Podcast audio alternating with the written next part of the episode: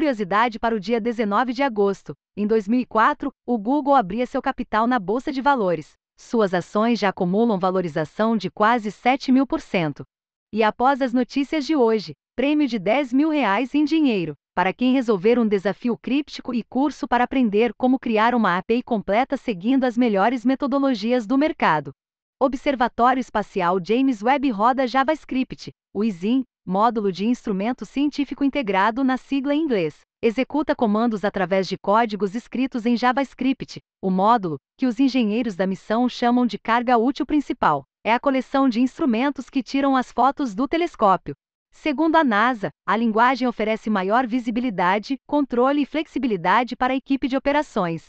As informações são do site The Verge. Google irá mudar algoritmo para penalizar conteúdos clickbait e automatizados. A partir da semana que vem, essa atualização tentará garantir que conteúdo de baixa qualidade, criado com a única intenção de atrair cliques ao invés de informar, não tenha uma classificação alta nos resultados de busca. Testes internos demonstraram melhorias significativas para buscas relacionadas à educação online, artes e entretenimento, compras e notícias relacionadas à tecnologia.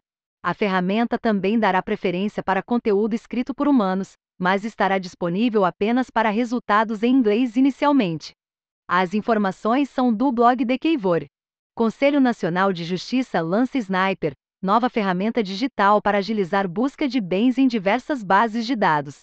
O Sistema Nacional de Investigação Patrimonial e Recuperação de Ativos identifica, em segundos, vínculos patrimoniais e financeiros entre pessoas físicas e jurídicas, processo que antes poderia levar meses. O Sniper é mais uma ferramenta desenvolvida dentro do programa Justiça 4.0, que já saneou a base de dados do DataJud, disponibilizou um marketplace de microserviços aos tribunais e desenvolveu IAs como o Codex, que poderá fornecer evidências e apoiar a formulação de políticas judiciárias. As informações são dos sites Convergência Digital e GovBR. Plataforma de FI brasileira Bluebeans muda história sobre ataque hacker. Inicialmente, a Bluebeans afirmava que teria sido alvo de um hack extremamente violento. Agora, a justificativa para a suspensão dos saques é que teria sido enganada por golpistas que diziam pertencer a uma exchange asiática, onde pretendiam listar seu token próprio, o BENS. Os sócios reiteram que irão ressarcir os clientes. As informações são do site Valor Invest. Divulgar informações pessoais de candidatos não fere LGPD, decide TSE. Para o pleito deste ano, o tribunal havia alterado a regra, restringindo a divulgação detalhada de informações. A nova decisão agora permite o acesso pleno dos dados, incluindo endereços, placas de carro, nomes de empresas da qual são sócios, entre outros. Não foi estipulado um prazo para que as informações sejam tornadas públicas. As informações são da Agência Brasil, Esclarecimento sobre notícia referente ao trabalho remoto publicada na edição de ontem. A Lei 14.437.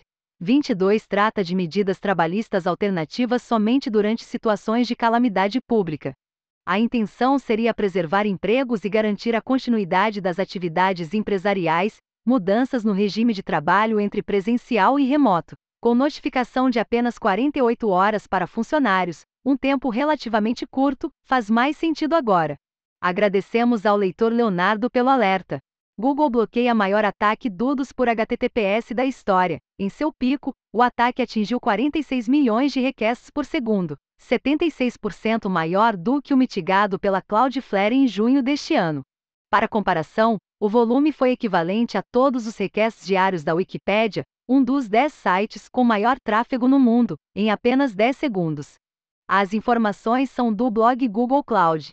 Desafio para geeks de plantão, valendo 10 mil reais. Qual o primeiro número primo palíndromo de 9 dígitos encontrado na expansão decimal do número pi? 3,1415. Quando descobrir, você terá desbloqueado a primeira fase do desafio que está rolando agora no Sigma Geek.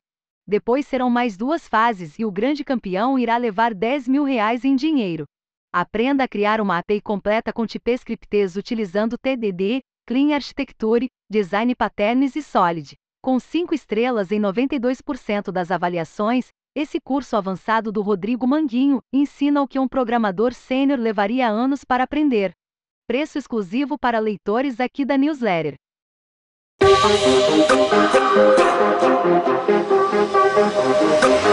Yeah.